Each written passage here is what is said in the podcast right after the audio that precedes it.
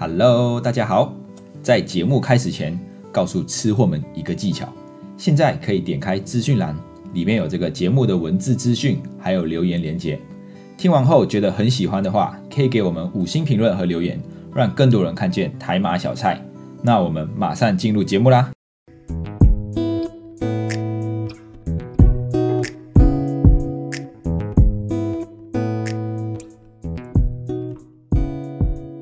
啊，不卡吧，欢迎回到台马小菜，我是丢，一位漂洋过海来到台湾的马来西亚人。每天早上两颗半熟蛋，再淋上酱油。有的人喜欢打散了再喝，有的人喜欢咕噜咕噜直接吞下去。吃半熟蛋是很多马来西亚人的标准早餐，也是一种习惯。但是如果今天一如往常，带着愉悦的心情来到早餐店，跟老板说：“老板，我要两颗半熟蛋。”但是老板却告诉你，不好意思，鸡蛋没有了。我相信这种突如其来的打击，不是每个人都受得了啊。在台湾呢，最近就发生这一种蛋蛋危机啊，一蛋难求啊。像我上个星期我就到全联啊，全联福利中心是台湾的一个 supermarket 啊，就是超级市场，我就到全联去买鸡蛋，我就很习惯的走到了鸡蛋区，一看，哇，一颗蛋都没有哎。是真的，一颗蛋都没有剩那一种哦，没有很夸张哦，连皮蛋、咸蛋我都没有看到哦。以前买鸡蛋是选牌子、看价格，现在呢，只要是蛋都不放过啊，管它什么皮蛋、咸蛋还是笨蛋，只要缺货了就赶快来买。那在台湾也不是第一次发生这种事情哦，因为之前还发生过卫生纸之乱，就是很荒谬，大家都去抢卫生纸，然后现在也有这个抢蛋的这个抢蛋之乱。可以看出啊，台湾人对这种民生必需品还是非常的依赖啊。只要听到缺货，什么什么快要缺货，就要赶快去抢购，然后把它囤在家里。买不到鸡蛋这件事情，我原本以为它只是一个传说啊，只听到台湾的北部缺蛋，心里想哦，反正南部好像没有这件事情，而且还听到人家说什么南蛋北送啊，就是把南部的蛋送到北部去，哦，那就证明南部的蛋还有很多嘛，所以才可以送到北部。那这一次去全联就是真的亲眼看到了哦，这个鸡蛋真的是大家都在抢购啊，不是传说，有点不可思议啊。那大家买不到鸡蛋怎么办哦？对于我这种这么爱吃鸡蛋的人，还好 Seven Eleven 哦，这个小七还是有茶叶蛋，而且没有涨价。因为我到我隔几天之后回去买，回去这个全联买的时候，哇，这个鸡蛋就涨价了。虽然有鸡蛋，但是它就涨价了。万物齐涨，什么东西都涨价，尤其是这几个月越来越明显。只要原物料一上涨，很多商品就会跟着一起涨价。黄小玉也是啊，这黄小玉不是一个人的名字哦，黄小玉是黄豆、小麦、玉米的缩写啊。因为这个台湾人很爱用缩写，所以就直接把黄豆、小麦、玉米直接讲成黄小玉、黄小玉。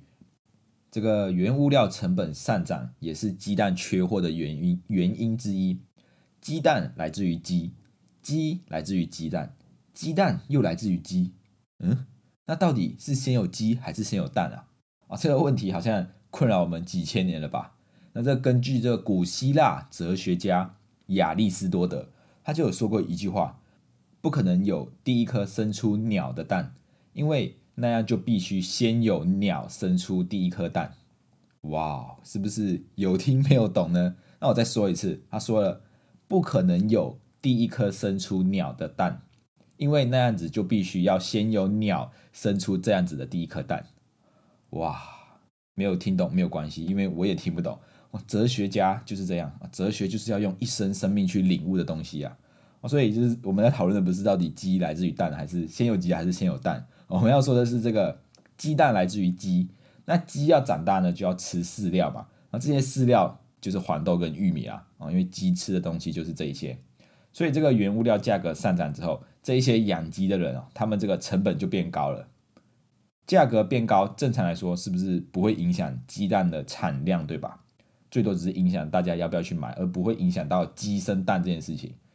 因为我只要把鸡蛋跟着涨价就好了嘛。比如说原本一颗蛋五块钱，后来涨价变成八块，那正常来说涨价了会买的人应该会买，可能会买比较少。那怎么样？怎么会觉得涨价之后反而更缺蛋了呢？哦，原因就是在于。在几个月前哦，尤其呃，就是在新年之前的时候，这个农委会然后就宣布鸡蛋的价格冻涨、冻涨、冻涨，哇，搞得好像委员在选竞选一样哦，动顺动顺动顺。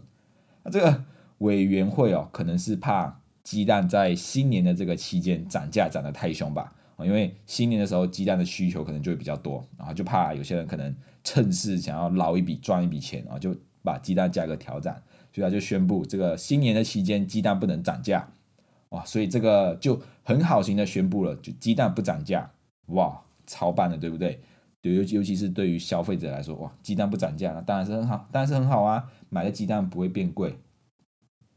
但是呢，这也产生了一连串的连锁反应，尤其是对于那些养鸡的人来说，那鸡有分很多种嘛，有肉鸡、蛋鸡、山鸡、放山鸡、松松鸡什么的，哎呀，不管什么鸡啦，反正他们都要吃东西才会长大嘛。那原物料的价格上涨了，无疑就是加重了他们养鸡这个饲料的成本。那从小鸡养到可以下蛋的母鸡，这一段时间他们要花的钱就变多了，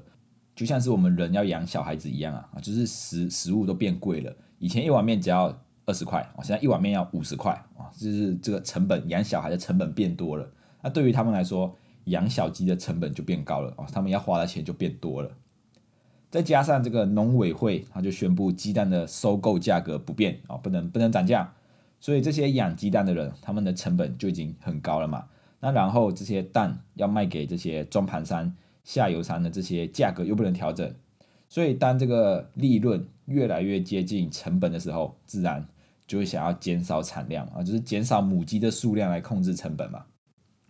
这是什么意思呢？原本我的养鸡场有十万只蛋鸡，但是当我成本增加的时候，哎呀，受不了了，受不了，就是这个成本太贵了。那我就减少一半的蛋鸡哦，剩下五万只，反正五万只蛋鸡还是会继续生蛋，那这个饲料的成本就可以减少一半啊，这个企业经营起来就不会这么有压力，因为就不用用到这么多的钱啊。这个农委会的本意可能是好的啊，也也有他也有他也有提供养鸡的那一些补助，比如说你有一只蛋鸡，我就给你多少钱啊，然后每每台斤鸡蛋我又补助多少这样子，只是没有想到会有就是到最后发生这样子的结果。鸡蛋的产量减少，那这个价格一定会变贵嘛，对不对？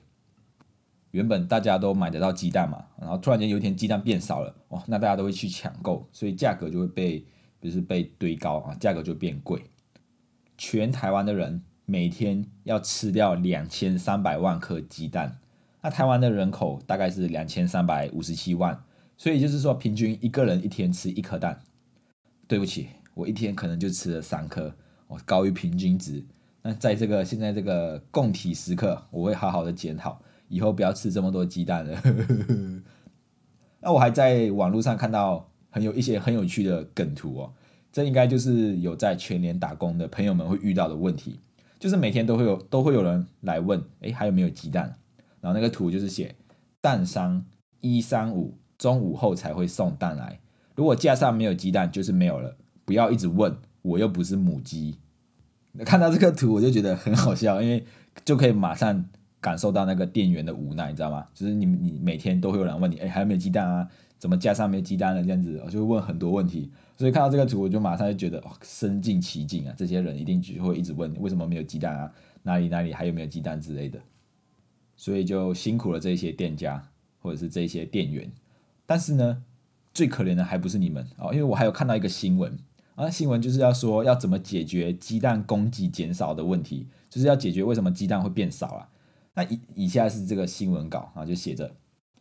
全台陷入蛋荒，一天缺口达一百五十至两百万颗。农委会提出休产老母鸡投入生产的构想，遭动保团体人士痛批违反动物福利与食品安全，呼吁政府应该加强检验。什么意思呢？他们的意思就是。要让那些生蛋生了很久，那已经退休安享晚年了哦，就是已经到了这个含饴弄孙的年纪的母鸡，重新投入充满母爱的怀抱，继续生蛋。看到这个新闻，我觉得超好笑的，就是让老母鸡回去继续生蛋。那就像是现在啊，大家想象一下，你们从二十几岁出社会工作，一直工作工作了四十几年，来到六十五岁，终于退休了，然后过着。自己想要的生活啊，在家里陪陪孙子啊，在家里种花、种田、种菜，或者是有些人想要出国旅游啊，然后突然之间你就接到一通电话，强制性叫你马上回到职场继续工作啊，就有点类似这种感觉。既然他们既然可以想到要让这些已经休息退休的老母鸡继续投入生产啊，继续生鸡蛋，来解决这个蛋鸡蛋供给减少的问题，我觉得真是这个构想非常的棒。那这个消息一出来啊，之后马上引发网络上面的热烈讨论，就有网友直接呼吁这些，他就说这些老母鸡简直比劳工被延后退休年龄还要惨啊！想不到现在不止。不只是人可能会被延后退休年龄，既然连鸡都要被延后退休年龄，那人家忍不住对这个新闻不知道是该笑还是该哭啊？那我觉得应该是这这个该哭的应该是这些母鸡吧啊，因为他们没有的选择哦，我们至少还可以选择要不要重新投入职场啊，就是我们退休之后要不要再重新投入职场？因为现在以现在退休年龄呃六十五岁啊，可能。现在大家都活得比较惨命嘛，可能六十五之六十五岁之后还是很有活力啊，所以不想要这么早退休，那还可以选择重新找到一份另外一份工作，或者是自己喜欢做的事情。但是这些母鸡他们没有选择啊，他们这个农委会就说，哎，要马上把这些休退休的母鸡抓回去继续生蛋。以前的退休年龄是六十岁啊，然后随着这个医疗技术的进步，人越活越久，越来越长寿，社会的。健保啊、劳保啊，或者是一些社会保险等等，这些付出去的钱越来越多，因为人口越来越多嘛，那老人越来越多，那钱不够用了怎么办？那就只能延后退休的年龄。原本六十岁就可以退休了，可以开始领退休金，但是法令就突然宣布，退休年龄从六十岁延后到六十一岁。如果我是那个五十九岁的人，原本明明啊六十岁，明年六十岁我就可以退休领退休金了，结果他说。这个法令一宣布，要延后到六十一岁才能退休，哇，那我就是要再多工作一年，呃，五十九工作到六十，然后结果延后退休，我要从六十工作到六十一才能退休。我们跟这些淡季不一样的地方，就是我们可以自己选择，所以提早做好准备才有选择的这个权利。但是鸡蛋缺货不用提早准备哦，不用像之前卫生纸那样哦，听到卫生纸会缺货，然后大家就疯狂疯狂的买卫生纸，疯狂的囤货。我猜想现在那些人的家里一定还是很多卫生纸，那鸡蛋就不用提早准备了啊，因为提这个鸡蛋会过期会坏掉。如果鸡蛋买一堆来囤货，那可能只有两种结果：第一种就是放在冰箱放久了长毛变成奇异果；那第二种呢，就是囤起来之后这个鸡蛋孵化成小鸡，哇，到时候你就真的可以开一个农场了啊，开一个快乐农场。这些当时候买买来的鸡蛋囤囤起来，结果孵化变成小鸡了。那最后呢，这个鸡蛋的缺货，除了这个原因的影响以外，当然还有很多的因素啦。比如说因为禽流感的影响，或者是因为之前疫情的影响，还有一个就是因为季节的影响啊。冬季冬天天气比较冷的时候，母鸡的这个生产量会比较少。那这个真的是事实啊，因为像今天高雄只有十二度还是十三度而已，而且又飘着毛毛细雨，特别特别的冷。那我早上起床的时候，哇，感觉我躲在被窝里面太温暖了，感觉外面天气很冷，我就不想要起床。所以我也可以理解，冬天的时候母鸡这个生蛋的产量会减少，所以造成这个鸡蛋的供给量减少。哦，因为这两天真的天气非常的冷，大家啊，我们也要一起体谅一下这个母鸡，它们天气冷，我们天气冷不想要上班，它们天气冷也不想要生蛋，哦，所以就是造成这个鸡蛋的产量也稍微稍微的减少。不过这个天气冷是事实。然后最近这一两天，台湾的新闻也很多，那种就是急冻然后猝死，有多少人多少人猝死啊，然后心肌梗塞啊这一些，所以吃货们这个保暖还是要做好啊，不要就是一下子温差太大啊，出去外面太冷，然后回到室温里面又太太温暖啊，这样那个血管收缩膨胀收缩膨胀啊，可能一一不小心就会发生意外啊，所以大家还是要做好保暖这个动作。好了。那今天的这个，今天借由这个生活中遇到一些有趣的事情，跟大家做分享。如果你也喜欢今天的内容，欢迎动动手指头，滑到下方处留言，评分五颗星，这样可以让更多的人看见我们的频道。那你们的支持是我们继续创作的动力。谢谢大家，我们下一次见，拜拜。